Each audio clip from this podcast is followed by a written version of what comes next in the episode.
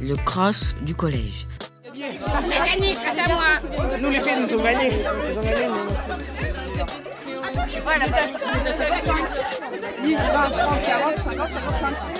C'est un moment important dans la vie du collège. Le cross a toujours lieu avant les vacances d'automne. D'habitude, nous allons tous courir au stade et les CM2 des écoles primaires aux alentours se joignent à nous. Cette année, pour respecter les mesures sanitaires, il a fallu que l'organisation soit un peu différente. Écoutons Monsieur Magnin qui nous explique les adaptations qui ont été mises en place. Cette année, on a, on a appelé le, le cross le CrossFit 2020. L'objectif, c'était de pouvoir faire courir l'ensemble des élèves en respectant les, les règles sanitaires qui nous ont plus ou moins été imposées. On a décidé de faire courir les élèves par classe, d'abord les garçons puis les filles. Et chaque, euh, classe euh, avait des départs différés de manière à éviter euh, les brassages entre les élèves et pouvoir contrôler au mieux les, passages de chacun.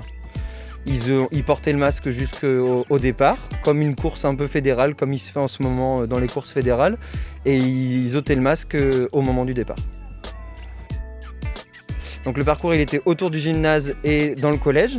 Il faisait une distance de 500 mètres et l'objectif c'était que les élèves fassent un maximum de tours pour leur classe. Donc, euh, donc voilà. On a terminé euh, tout à l'heure et c'était quand même fatigant parce que bah, 20 minutes c'est beaucoup quoi. Mais euh, on a tenu bon et puis euh, on s'est donné euh, au mieux. C'était, Non, c'était- moi, ça- non, c'était pas si dur que ça, mais en vrai, ça va. C'est l'arrêt qui est dur.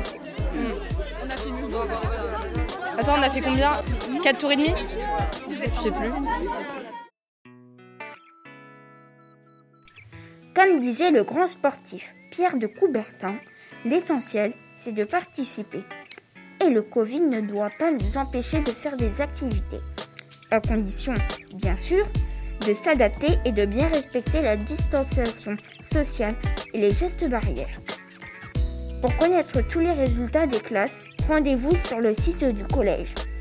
Bravo aux organisateurs, aux sportifs et à bientôt